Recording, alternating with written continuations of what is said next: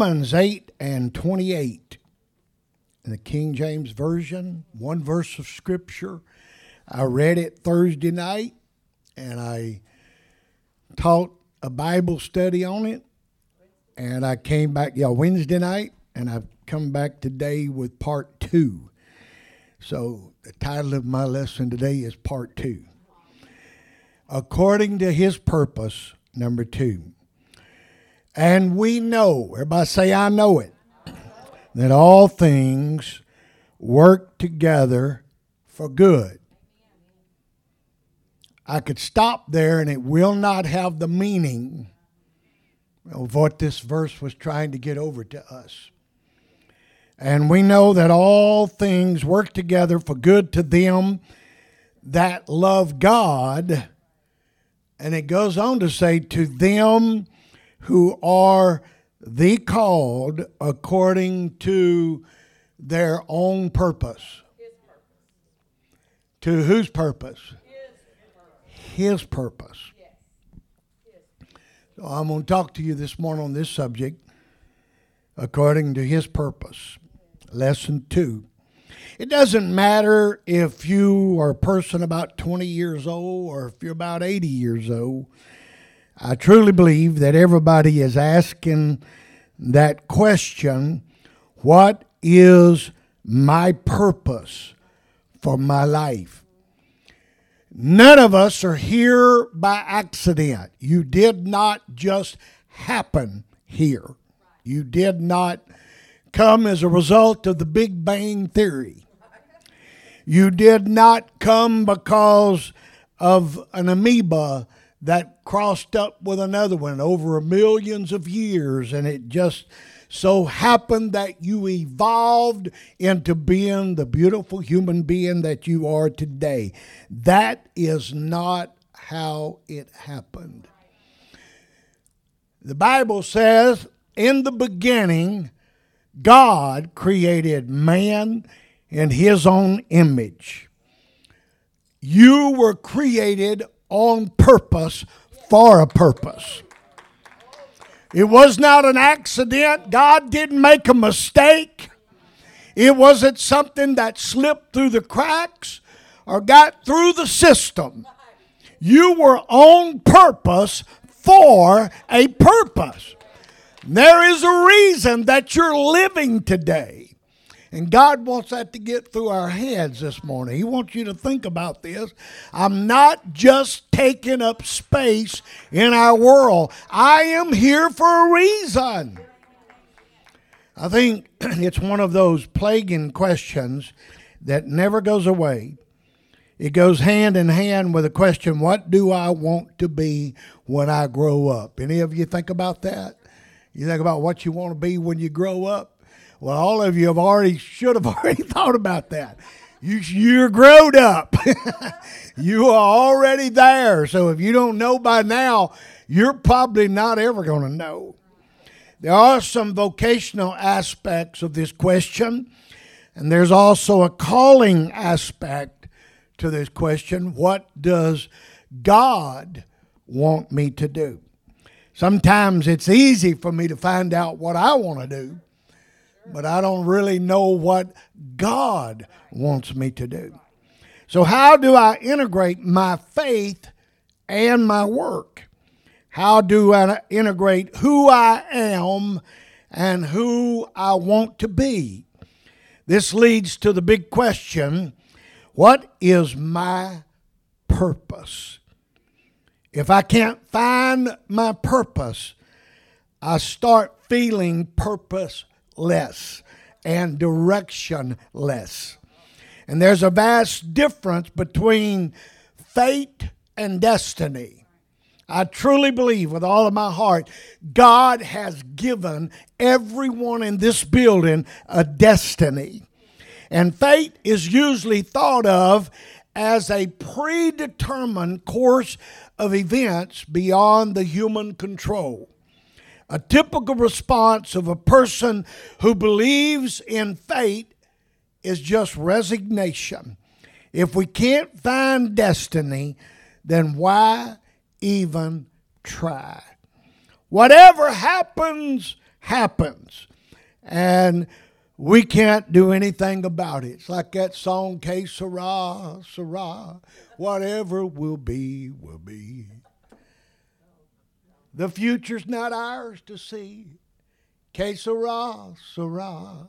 I normally sing a little bit, but I'm having a lot of voice problems, and so I won't, I won't put that on you today. God gave man a free will to choose whether you like it or not, you have the ability to make choices. Every one of you here today. And you know, some of those choices get us in a lot of trouble. Some of those choices make us poor. Sometimes we make a choice to use that credit card because we see something we've just got to have and it puts us in a financial bind. And you can blame it on Mr. Sears and Mr. Roebuck. You can blame it on J.C. Penney. You can blame it on Best Buy. But I'm going to tell you, the choice was yours when you walked through the doors and handed them that card. You made that choice, and now you got to live with it. For instance, in the book of Genesis, we read that Adam and Eve chose to disobey God and God's word the devil comes along as a serpent, begins talking to Eve, and I'm not going to blame her for all of it. I'm not going to say it was Eve's fault, then she tricked her husband. Her dumb husband listened to her, knowing what God spoke to him.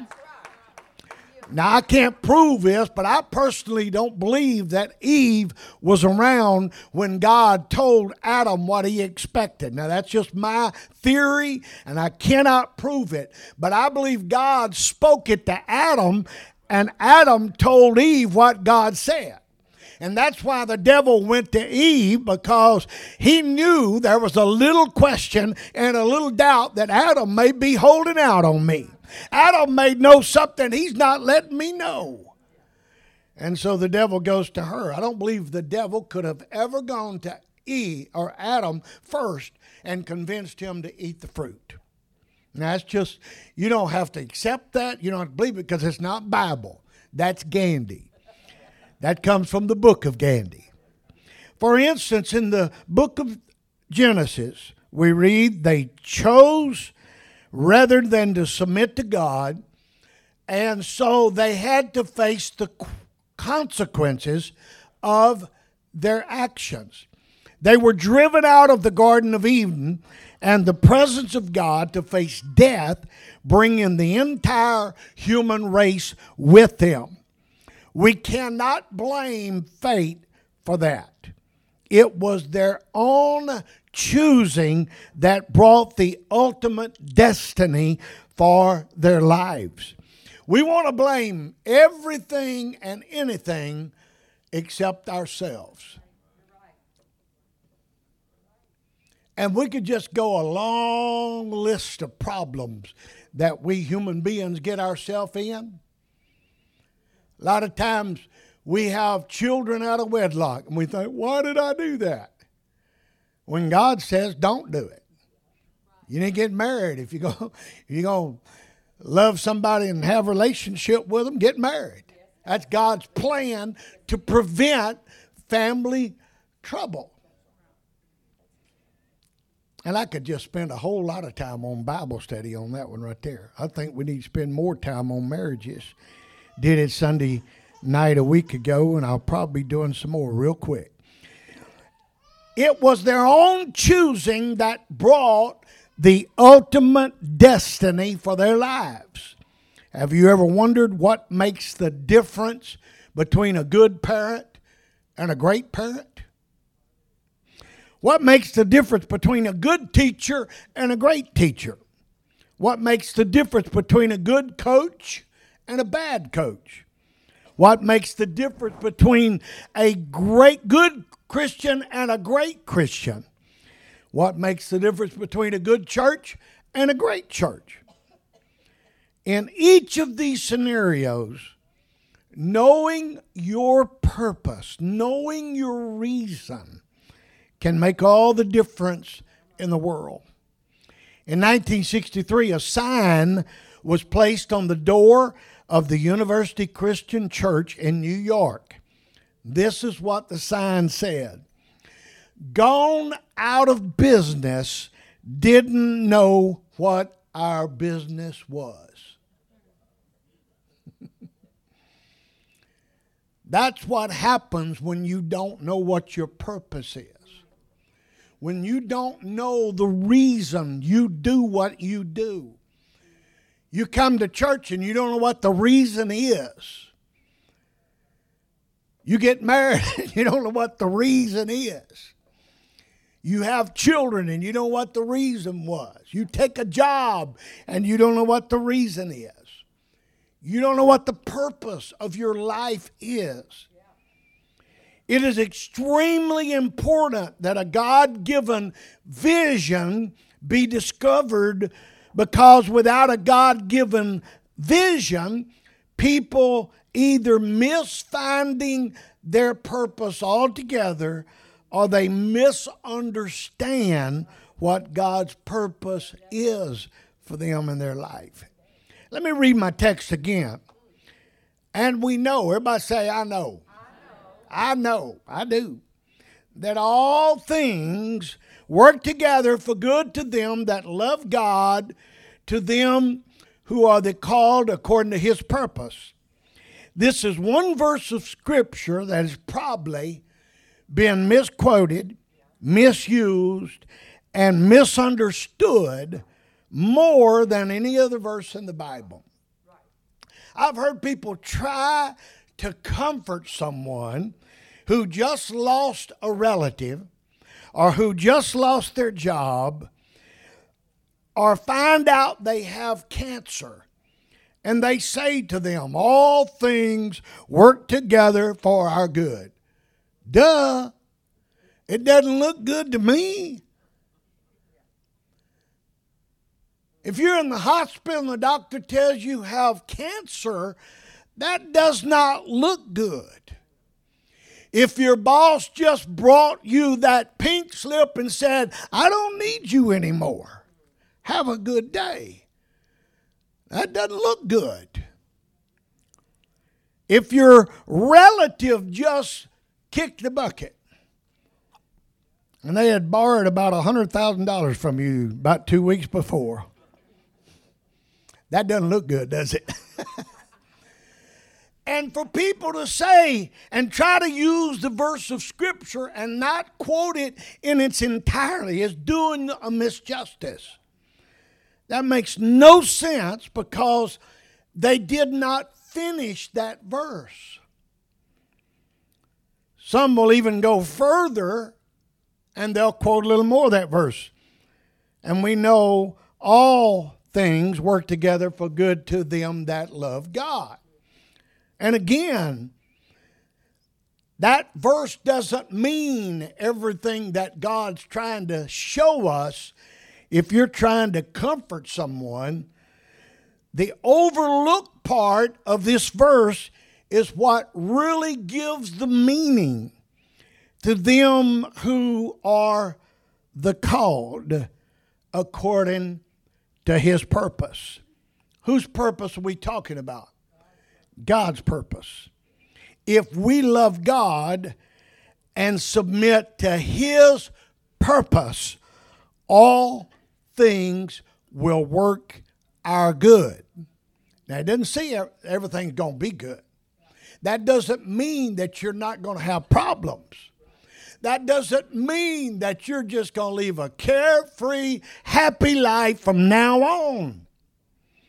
But God can take the bad things that you're going through. He can take the difficult situations that have come up and He can make it for our good. He can make you better out of that situation. Notice the words we know. I had you to say it a while ago. We know. This means to know something is true by experience. Paul explained this in 1 Corinthians 2:14 when he said, "The man without the spirit does not accept things that come from the spirit of God, for they are foolishness to him. And he cannot understand them because they are spiritually discerned. I'm going to tell you, you'll never convince all your friends and all your family uh, that living for God is the best thing to do. They don't see it, they do not understand that. And you can try to explain it to them until you're blue in the face. But there's some things they will never understand because they only are discerned spiritually. You cannot tell them how good the Holy Ghost is until they get a taste of it themselves. You cannot explain to them how good it feels to get in a baptistry tank, baptistry tank and, and get your sins washed away to come up out of that water and be a brand new creature. They don't understand that. And you're not going to get anywhere with a lot of people because they cannot see it. So we have a knowledge that comes from the Spirit of God, and we can see and understand things that the carnal man cannot understand. Notice those words, all things. I had you to say that with me a while ago. God is allowing and using everything that happens in our lives for our good. Now, we don't like, we do not like the hard times of life. I, have got confidence in you guys today that if I ask you to raise your hands uh, and, and, I ask you this question how many of you like uh, to have good times. I, I believe all of you would raise your hand. Some of you doing it anyway. How many of you would just like to be blessed all the time? Sure, our hands go. Well, how many of you would like to have nothing but bad stuff happen in your life? Thank you for not raising your hands because I would question your mentality. I would feel like maybe you need to be in a home somewhere that takes care of you. God is allowing everything that happens in our lives for our good, but that doesn't mean everything we go through makes us feel good.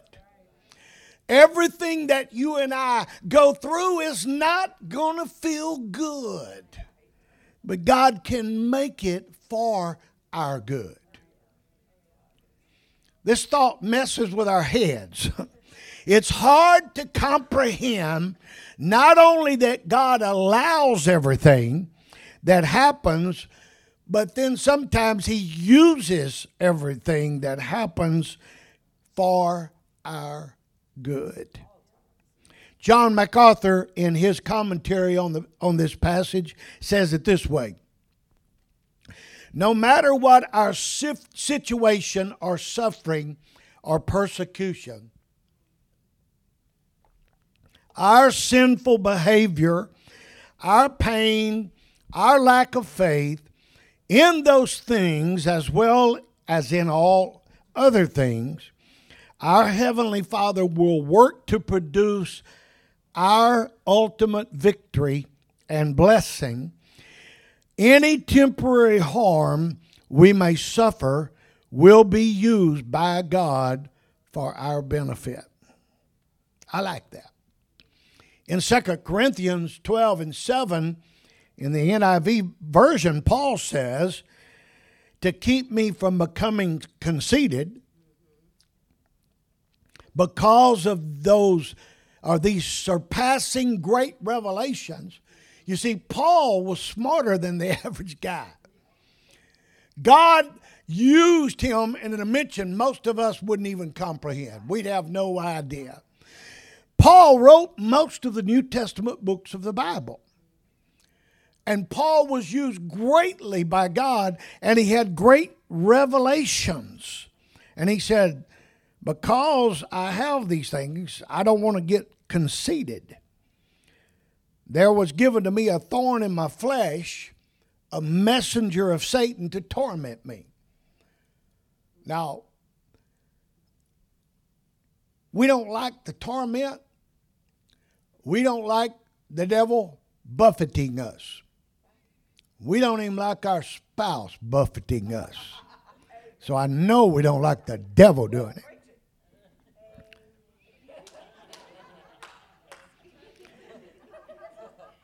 Three times I pleaded with the Lord to take away from me, but He said to me, My grace is sufficient for you.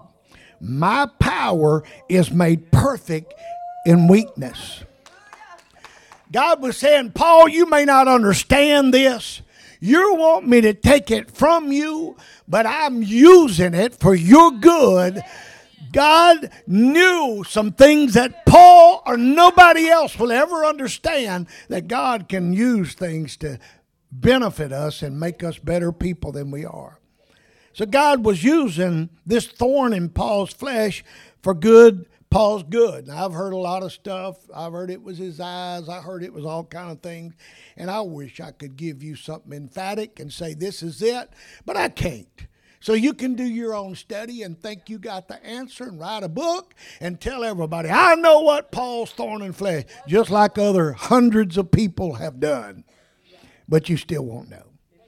God used that for his good. This was used to keep Paul humble and help him realize that he was weak, but that God was strong. We all, all know the good things that happen and, and they come from God. And we've all heard that the bad things that, are, are, that happen to us come from the devil. But that's not what our text says. Our text says all things. That means devil stuff and God stuff. That means flesh stuff. That means world stuff. That means just stuff all, all things work together for good. God can make anything have some good implications in our life if we will get in His will and His purpose. I'm helping somebody today if you're listening to me because you've got a lot of times you don't understand stuff. And it's easy for people to question God. Why did God let that car wreck happen? Why did God let that train crash? Why did God let that building fall? Why did God do this? Most of those things that God let was because man did something wrong. Man made a decision. Man went crazy. And God doesn't control all bad things. But He can control all bad things to make them turn out good for you if you love God and are in His purpose. Even trials and tribulations, the devil's attacks, loss of loved ones, jail, separation. I said jail. Some of y'all been in jail, and that's what made you what you are today. Some of you found God in jail. So jail was what you needed. It wasn't what you wanted, but God took that jail and made something good out of it. God saw your condition and you you weren't listening to him. You didn't love him and you didn't even care about his purpose. But when God allowed those things to happen, it was that that caused the good to come out that God wanted you to have. So we don't like the loss of loved ones, jail, separation, calamity, suffering, financial dilemma. They can work together for our good. How can that be? What good could come from our hurt, our pain, and our suffering? We've all heard it said that we suffer the consequences of our actions. And sometimes these are painful realizations that even hurt everyone around us. God intends things for our good, and if we love Him and His purpose, it will work out for our good. But if we hate God and rebel against his purpose for our lives, the intended good has bad results for us. God works toward our good. To work toward is a literal, literal translation of the Greek word synergo. It is from the word we get the English word synergy, working together for greater effort. John MacArthur uses a very good illustration to help us understand its meaning. He says, in our physical world, the right combination of otherwise harmful chem- chemicals can produce substances that are very, very beneficial. Ordinary table salt, for example, is composed of two poisons sodium and chloride. But how many of you like to put salt on your food? In other words, God is not saying that bad things produce good results by themselves, but that by God's will and His working in all bad things of our lives, even the poisonous ones, He causes them and can cause them to work for our good. God is not saying that our outcome of every situation will be pleasant. God is not saying that the outcome of every situation will be better. But the good that comes from this experience may be just simply better character, a better person. What God is saying in verse 28 is that nothing will touch our life that is not under God's control. Some will ask, why does God let this awful thing happen to me then? Although this is a good question, you'll never get a good answer in your lifetime. You may never know or understand the why. Take Job, for example. He trusted God's providence. And despite the pain, the unfairness, and the lack of explanation, when Job sought an explanation, God said, in the NIV version, I like it because it says, Brace yourself like a man. I will question you, and you shall answer me. Do you have an arm like God's? And can your voice thunder like His?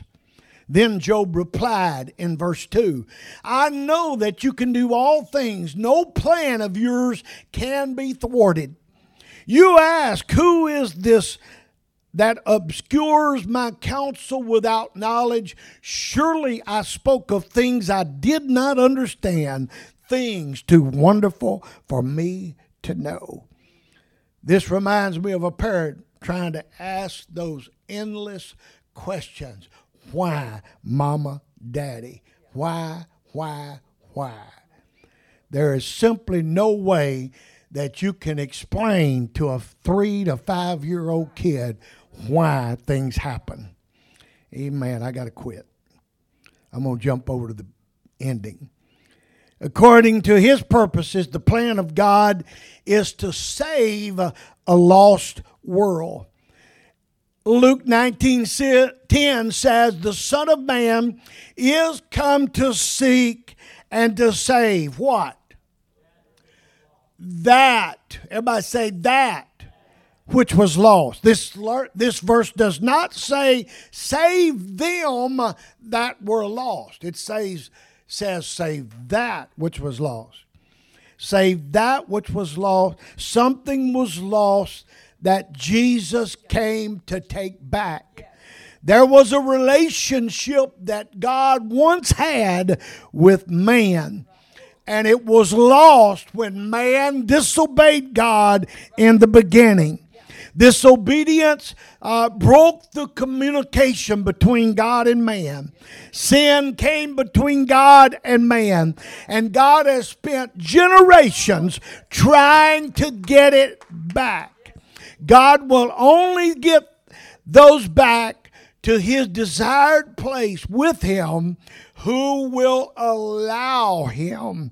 All things work together for good to them that love God, to them who are called according to his purpose. We've all heard it or used it expressed. It is what it is. How many of you said that? It is what it is. Our lives are filled and shaped by the things we cannot change and must excel. Filled with the unfortunate happenings of the past and the awkwardness of the present, which it could all be changed, but it can't. And so we pronounce what is done is done we say it when we want to pronounce those final words, when we want to speak the ultimate truth. What is done is done. It becomes a way of insisting there is no more to be said, no more to do, and no more to pay attention to. It's over. What's done is done. And most of the time, that's true. But with God, all things are possible. God can take nothing and make something. God can take hopelessness and give hope. God can take empty and make full. God can take fearful and give peace. God can take a few and make it many. God can take small and make it big. God can take bad and make it good. God can take dead and make it alive. He can take negative and make it positive. God can take old and make it new. He can take the far and make it near. He can take the out and bring it in. He can take the dark and make it light. He can take the lost and make it found. And God can take the end and make it the beginning. I'm telling you, with God, things are possible. You may not understand or comprehend, but if you love God and you are the called according to His purpose, don't worry about it. God's going to make it for your good. And you'll find out living for God is going to be so awesome when you just learn to depend on the Lord and love Him and just give Him your best. God bless you today.